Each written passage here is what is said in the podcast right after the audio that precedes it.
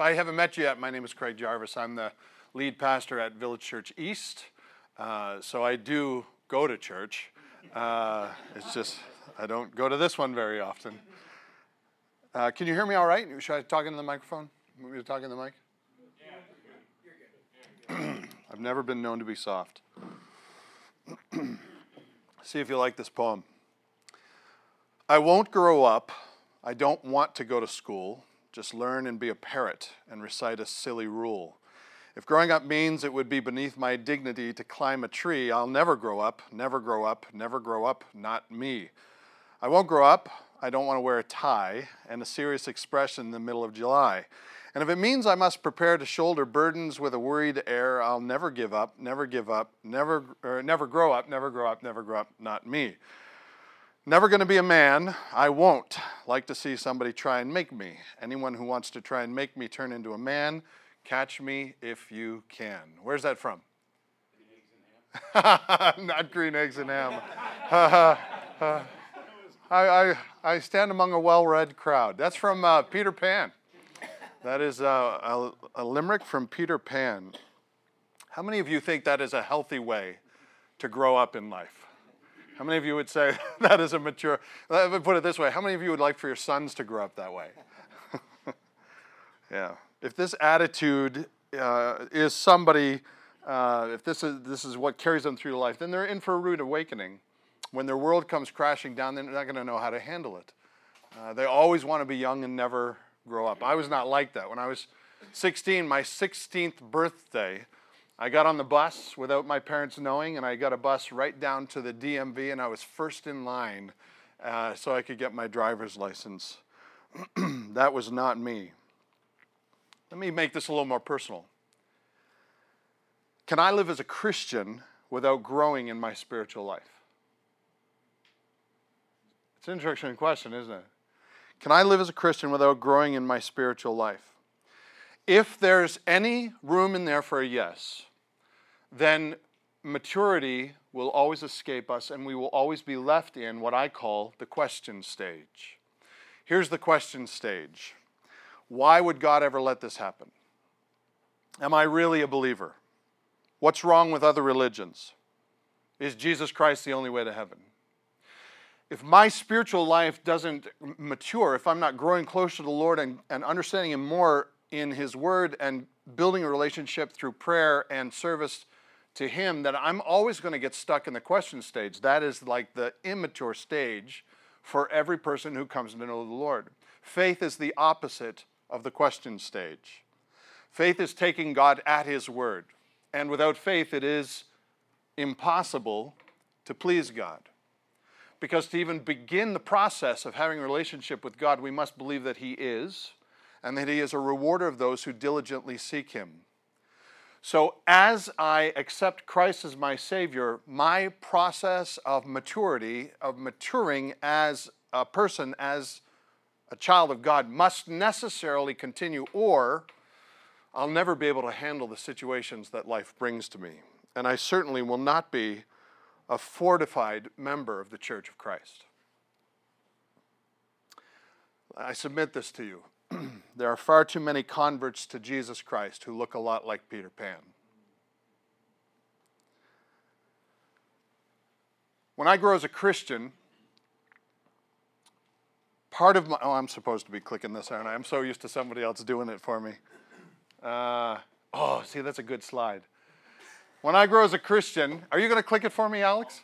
You are the man. Man, we're surrounded by all these good servants. All right. This is natural. When I grow as a Christian, my life is engaged by Jesus Christ. I can't grow as a Christian until my life is engaged by Jesus Christ. There's no pull on me, there's no desire for Him. In my fallenness, I reject Him, I run from Him, I hide from Him. It started in Genesis 3, and it always continues. That's what every one of us, it's in our DNA. We don't like God when we see Him for who He is. No one seeks God, not, not one person, when you see Him for who He is. But when we're engaged by Christ, that pull on our heart we respond to. And Jesus expects a certain part of my life to grow because of his redemption. He doesn't drop the ball, I do. So when I'm growing as a believer, I'm meant to look more and more like Jesus Christ, to image Christ better. The fruit of the Spirit love, joy, peace, patience, kindness, goodness, meekness, gentleness, and self control. It's a package deal. It's not fruits of the Spirit, it's the fruit of the Spirit. They're all one, it's a package deal. And I'm supposed to, as I grow in Christ, look more like Jesus Christ. But I don't want to talk about this one. I want to talk about the next point.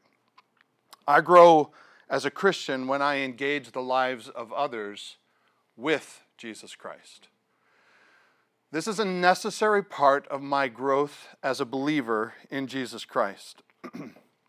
now, if you're here and you're like Michael that went to that, that meeting and, and uh, you didn't know he didn't know Jesus and he was just at the meeting and he you know didn't really get what he was what he what was going on and, and you might be here you might be invited and I'm not presuming anything upon you all I'm saying is that if you've never had the engagement that you need to have with Jesus Christ Christ is pulling at you and my guess is that's happening even tonight, or you wouldn't be here. But once you come to know the Lord, once you give your life to Christ, and Michael's testimony was awesome for that, then a part of our natural process of growing as a Christian is to engage the lives of others with this Jesus Christ. Now, we have a job description. You wouldn't take a job if you didn't get a job description, right? Well, you might, but if you're desperate enough.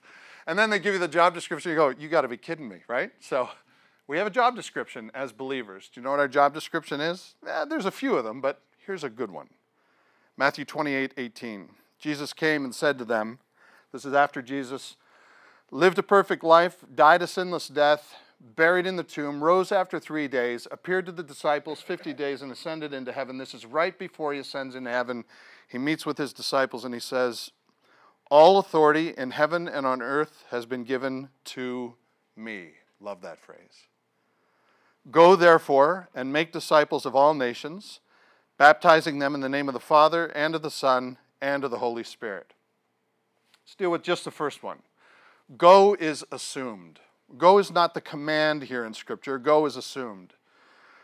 when we hear the word go, we have a tendency to think, okay, go to the mission field. I want to challenge you here. This is the meat of what we're talking about. Go doesn't necessarily mean the mission field, although that's a good thing it does mean the mission field, but the mission field might be a little more vast than we give it credit for. Doesn't, Jesus doesn't say, Look around, the fields are white in harvest in Zimbabwe. He says, Look around, the fields are white to harvest right under your own feet. In John 4:35 he said, "Do not say there are 4 months and then comes the harvest. Look, I tell you, lift up your eyes and see the fields are white for harvest now. Jesus is saying in this verse that there's no time to spare. Look at this. Don't say there's four months, I got time. Look, the field is white to harvest. Don't let it rot out there. It's time to go collect. It's also interesting that he says, I tell you, what's underlined there? What is the process we need to go through? I always talk to Village Church East, so I'm assuming you guys like this too. All right, what's, what's underlined there? You can say it. That's the opposite of navel gazing. Lift up your eyes assumes that where are you looking? you spiritual people, I'm looking at Jesus. No, that's not what it's assuming. What it's assuming is that you're looking down, you're looking at yourself, you're interested in your own life, and your own troubles, and your own trials. It's assuming that you, your head is down and you're so in, in, indoctrinated and in, in, uh, uh, deluged by the affairs of this world that you don't take the time to even lift your head up and look around. Because if you did, you would see there, there are a there's a field out there and it's ready to be harvested now. In Zimbabwe, yes. In Canada, yes. And right here in Bartlett. Lift up your eyes means stop looking at yourself there are many who've heard, there's many who've begun to know, there's many who have yet to understand, and it's time for the church to open their eyes. Time for us to open our eyes. Go means intentionally looking for people that I can help in their spiritual journey. Let me say that one more time because it's really good. Go means intentionally looking for people that I can help in their spiritual journey. So, who should you be looking at to help in their spiritual journey? That's a good question. I have circles. I call them circles. We all have circles. You have circles of friends. I have circles of friends. You can see the circles on the board. God creates these circles of relationships all around. me. So this is Craig's circle, we'll say that. And then there's other circles. There's a circle here. That might be Michael's circle. And then another circle. And that's, uh, I don't know, Steve's circle. And then there's other circles and they interact. We know some of the same people and we know some of the other same people. And this, is, this makes up the whole world. All of us have circles. And inside those circles are relationships that God builds for us and gives to us on a silver platter. They are not by mistake. God never wakes up and says, Hey, Craig and Michael are friends. I didn't see that coming. Everything in the circle, all those people in the circle are there because God has them in your circle for a reason. The gospel is always portrayed as a moving force. Did you know that? Think about the armor. Which part of the armor is the gospel? Oh, come on. Which part of the armor? Oh, thank you. Whoever said feet, bronze star, all right? Yeah, your feet shot, you know, the breastplate of righteousness, sword of the Spirit, helmet of salvation, shield of faith. But the feet, the feet are the ones that have the gospel. Why in the world would Paul say gospel goes on the feet? Why doesn't gospel go on the breastplate or the helmet? Why would feet be gospel? Because gospel always moves. Blessed, how blessed are the feet of those who what? Who bring good news. The gospel is always portrayed as moving, always portrayed as going. Even here at Village, it is portrayed in the very first word of what we do. What is our motto here at Village? Go. we don't like it very much, but it's. Go is assumed. God assumes it. Jesus assumes it. We assume it. You are going to go. You can't leave this room without going, putting your feet on the ground and moving, or, you know, other ways of moving, but you're going. And in scripture in, in uh, Matthew, where Jesus gives our job description, going is assumed. When Jesus changes you, he gives you a job as you go. In fact, the use of go in the text is a, is a, is a, um, a word that literally means as you are living your life, as you are going along in the journey. Go is not the command. You know what the command is? Make disciples. You're going to go. You must make disciples. Making disciples is an intentional activity. Consider this for my personal faith to grow, think of how many times I must necessarily include others. Say that one more time for my faith to grow, how much do I necessarily have to include others? A whole lot. How can I forgive as Christ forgives me if I don't have somebody to forgive? How can I serve and learn to be a servant like Jesus is a servant unless I don't unless I have somebody to serve? How you know eh, my life as a Christian, how can I how can I encourage somebody else if nobody's around to encourage? All of these things in Scripture. And as I do that, I become more of an image of Christ. That's point number one. Point number two is as you're going in life, make disciples. This is a part of our intentional steps of growth. And my spiritual growth, therefore, does not begin and end with me. I cannot grow closer to God if I do not include others. Part of our development as followers of Jesus Christ means looking for others to help them grow. Also, notice one more thing before we move on. Our primary goal as believers is not to get people saved. Did you know that? Jesus did not say, go get people saved and go to church, enjoy your potlucks and your fellowships together. Go and make disciples. Our primary goal is to make these mathetes, these disciples, these converts that are more than just people who give their lives to Jesus. The word disciple in Scripture, a good word for that might be apprentice. I know this is going to rock our worlds. When, when Jesus calls us to make disciples, he's calling us to find somebody that we can pour into that would be like an apprentice. Now, you might think to yourself, well, I don't know enough to to have somebody to be an apprentice to me, oh, oh, goodness, goodness. I beg to differ. If you know Christ as your Savior, you know a lot. You have the benefit of the Holy Spirit speaking to you truth, reminding you of truth, pointing you to truth on a regular basis. That's why the Holy Spirit is here. A disciple attached himself in Jesus' day to a teacher. He identified with him, he learned from him, and he even sometimes lived with him. This is what Jesus' disciples did.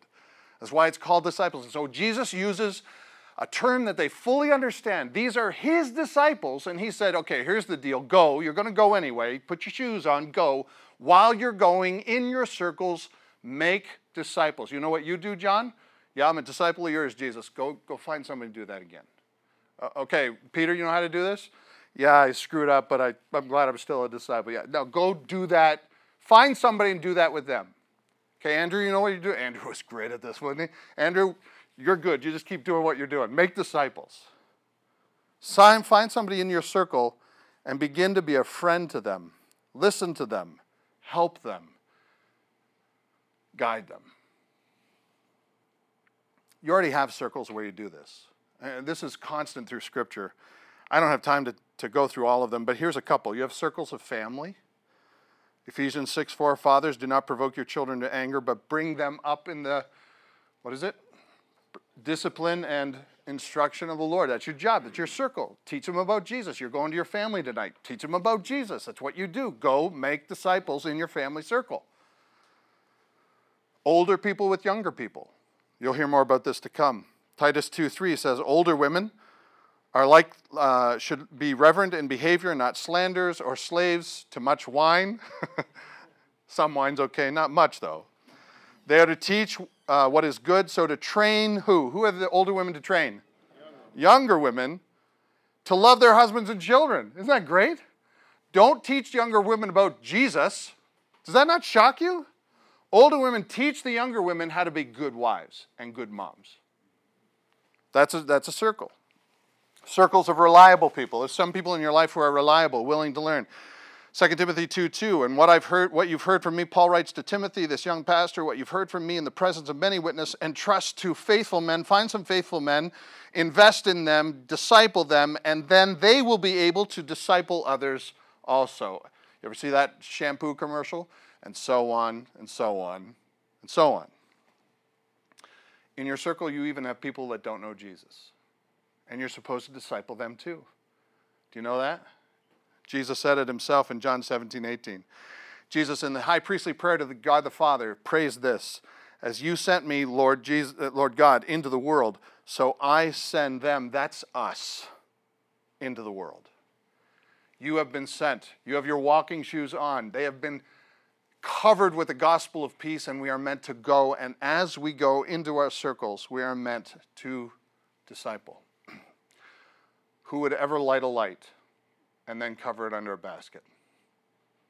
That's unfamiliar. Did, did Michael preach that here? We did, we did that at our church, and I know you talk about different things. So. so I have a plan. I have a plan for you. If you're interested in this, we are launching this at Village Church East. Uh, this actually was birthed at our uh, Central Leadership train, uh, uh, uh CLT team, Central Leadership Team uh, retreat last year. We sat down and talked about this plan, and I put a lot of time into it, and I am ready to let this fly at Village Church East. And so I want to share it with you tonight. If you like it, you can steal it. Here it is. It has to start with us having desire to personally grow by helping others grow. So, first thing you got to do is sit down and figure out who's in your circle. There's somebody in your circle that you know better than others. There's somebody who means more to you for one reason or another. Somebody you're burdened about more than more than others for one reason or another. There's all kinds of people in your circle, but there's only one, two, maybe three people that if I were to say, who's your one? Who's the one person that God has given you on a silver platter and said, I need you to invest in this guy, this gal, guy, this guy. Who would that be? I was going to have you maybe list off three people who are in your circle, but you're probably thinking about them right now. You would be able to, for these people to say, um, this is why they, f- they feel closer to me than the other people in my circle. This is how they spend their free time. I know more about them. This, this is their passion, this is their desire. And I have a pull toward this person in my circle, in my big circle of friends and family and network. I have a big pull toward this person. I'm not sure why. I want to maybe reveal to you why that is. Perhaps the Lord has given this person into your circle so that you can invest in them by making disciples with them. Start with them. And so we're calling this Who's Your One? The agenda of Who's Your One is basically you get together with one person once, twice a month, maybe, maybe three times a month, whatever, whatever they can afford. Uh, you get together and you sit down and you have coffee. The agenda is that there's no agenda. You get together with them and you listen to them, and you talk to them, and you listen to them, and you listen to them. We live in a world where relationships are crumbling in front of computer screens. Uh, people are more interested in what they read on the internet than investing in the people they work and live with. I believe this is a great opportunity for the church to rise up and show that there is a better way. We are created to have relationships, not to have online friends. This is a great way to do it. You may think to yourself, well, Craig, no agenda. Shouldn't we work through a book? Nope. Nope, don't do that. Just get together, have coffee with them, 20 minutes, half an hour, longer if you want, doesn't matter. You're not there to disciple. If they wanted a counselor, they'd hire somebody. You're not there to be a counselor. You are there to be their friend. And when you call them and you say, listen, uh, I feel like, you know, the Lord's put you on my heart. We're, we're friends. You want to go and have coffee? Uh, you'll probably rock their world. They'll probably think, oh, what are you going to talk to me about? No, no agenda. There's no agenda. Just going to get together and then go and listen. And then do it again. And then do it again. And the more you do it, you know what's going to happen? The more you do it, the more they're going to see in you a friend that they probably need more than anything in life right now. And they're going to begin to becoming more and more trans- transparent with you. And they're going to begin sharing things with you that you never thought they'd begin to share. And you're going to be able to start speaking truth into their lives as the Lord puts it on your heart. But all it takes is just calling them on the phone setting some time aside, and getting your eyes out of your belly button and looking up because the fields are white now. People are dying by the, by the bucketfuls. You can't even go to a concert without a bulletproof vest. The fields are white now. Here's some cautionary tales. this is not a teaching time. People don't care how much you know until they know how much you care. So find somebody that you want to pour into. You just want to you just want to be a friend to and be a friend. If they ask you for advice, don't hold back, give them advice. If they ask you what you would do, tell them what you would do. But don't go as a pastor. go go as a friend first. We're not looking for birds of a feather. In other words, don't look for somebody that looks a lot like you. Don't look for somebody that you have a lot in common with. Now, it might be somebody like that, but chances are there's somebody in your circle who's, who's really in need of a friend, and they may not click with you that well. So don't try, try not stay away from the fact that this is not a chance to hang with, with a buddy of yours that you can just get to be better buddies with. This is a chance to pour into the life of somebody in your circle that God has put on your heart. This is also not specific about participants. Can this be believers or non believers? Yes. It can be either. There might be a believer that's going through some really tough times. They've never exited the question stage. They've never grown up. They're stuck in Peter Panville. So you might have to spend some time with them and invest in them. It could be a non believer, somebody that's never heard the truth and just needs a friend. Jesus is interesting. His life, when he chose disciples, nobody was out of range of Jesus' care. Zacchaeus, uh, when he called the disciples, when they were, they were doing non Jewish people, Jewish people, even the Romans. Jesus had friends from all different parts of life. And he had friendships that we don't even know about that we kind of find, find out about in Scripture. Um, the man who gave him the upper room so he could have the Last Supper up there. Know anything about him? I don't. How about the guy that, that uh, his disciples went and said, The Lord needs your donkey? Right? Who was he? I have no idea. Guy with a donkey. Jesus invested in relationships we don't even know about. And I think he did that because it was it helped us understand that his investments in people weren't just everything we read about the disciples. He was interested in all kinds of different people. And I would suggest not more than one to two at a time. What that means is go with just one person, and then if the Lord lays somebody else on your heart, go with just that person. Don't join them together. It's not a small group study. This is a chance to pour into the life of one person and tell them that they're important to you by doing so. Well, Craig, what do we do when we get together? What, what should I do? What are you, what are you going to promote as topics of conversation if we do the uh, Who's the One? If I call this person, start meeting with him for coffee or tea or whatever, what should we do? Here's some suggestions learn to value their experiences. Um, ask them how things are going, appreciate their lives, cast a vision for their future. Tell them that they're all that in a slice of bread and God's got a great plan for them. Tap into their passion. Learn to love what they love. Address their character flaws. Don't, don't, be, uh, don't be negative, but don't be blind. Uh, they're treating their wife poorly, and they come every day to you and say, My wife doesn't like me anymore. You might need to say, Well, you should start treating her better. So you might need to address their character flaws. Focus on their strengths. Give them resources. They might need uh, a book to read or, or a passage in the Bible to go over. Don't be scared of that, but don't come as, with that as an agenda. Come to be their friends first. Offer them experiences. Bring them to something like this. Offer them ways that they can grow. Michael wouldn't be here if somebody didn't do that for him, right, Michael? Yeah. Encourage self growth. You're, you're doing fine. Encourage them to, to keep on growing. That's what I would encourage everybody in here. If we did that, if we had one person that we were meeting with for, for the next couple of months, just you and them, once, twice a month, just meeting with them and having coffee with them, we might be able to double in size in here by next year, you know? Think of the families that you could influence if you met with a dad that's struggling with how to be a dad or a husband that's struggling with how to be a husband and how you could speak truth into their lives and how they, they just need a friend more than a counselor. Well, Craig, what if I what if I just am not ready to go? What if I don't know enough? You do. You know enough to be a friend. And that's what Jesus has called us to do. You can't grow in Jesus intentionally and disregard his purpose for. Thank you for stopping that before the next part, by the way. da, da, da, da, da. yeah, I am. I am. I'm not going to dance. Uh, you can't grow in Jesus and intentionally disregard this purpose for why He redeemed you in the first place. He redeemed you to go and make disciples. And if you're not doing that, your growth will be stunted. Jesus asked a guy that question once. He said, Are you ready to go? And the guy said to him, uh, I want to go. I, I, I do. I want to go. I love you. Love what you stand for.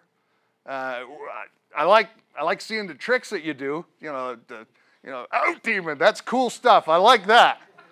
But I'm not quite ready to take on the responsibility myself of going. In fact, let me first go home and bury my father, and then I'll come and follow you. I got to live up to my responsibilities. You know what he was saying? He was saying, "There's four months before the harvest. Give me a little time." And Jesus said, "No one is fit."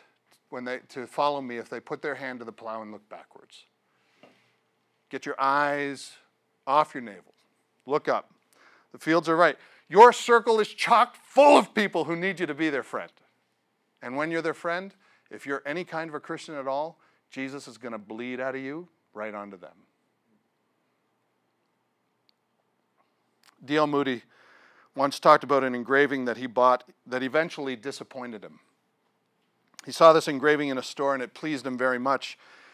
It was a picture of a vast, dark ocean, and above the torrential waters was a cross. And clinging to the cross for dear life was a broken, soaked man. And in desperation, he was clinging to the cross in order to save him. Moody loved that engraving and he, he actually purchased it, but he was sorry he did later on because later he spotted another engraving spoiled the first one completely, he said. It was so much more lovely, so much more uh, amazing than the first. It stole his heart immediately. It was similar to first, but it was drastically different. It had the same dark ocean, it had the same desperate person, it had the same rugged cross, it had the same man clinging to the cross, but the difference was this man had an outstretched arm, and attached to his hand was another man in the water, and he was pulling him out and bringing him to the cross. Are you ready to go? The fields are white. Uh, over the next couple of months, we're going to hear all kinds of ways to do this encouragement on how to do this up, down, side, side, down, up, all different ways. But my goal is to first ignite in you a passion to want to do this. I'm part of a new church plant because Carol Stream is white to harvest. I've poured my life into it. You don't have to be like me, you don't have to be a pastor. All you have to do is just find one person in your circle that you can pour into and allow them to pour into you. The world depends on it. Let's pray. I'm grateful, Father, for this reminder from your word, such a verse that we know by heart. We hear it so many times. Go, therefore, and make disciples. Uh, and, and we look at our church and we say, we're doing it as a church. We're reaching people through other churches that we partner with. In Haiti and Carol Stream and missionaries we support around the world. The fields are white and we're reaching them, but the crop rots under our own two feet. So, Father, burn in us a desire, a passion to continue growing more into the image of Christ by taking the gospel to those in our circles, one at a time, until the whole world knows. In Jesus' name I pray. Amen.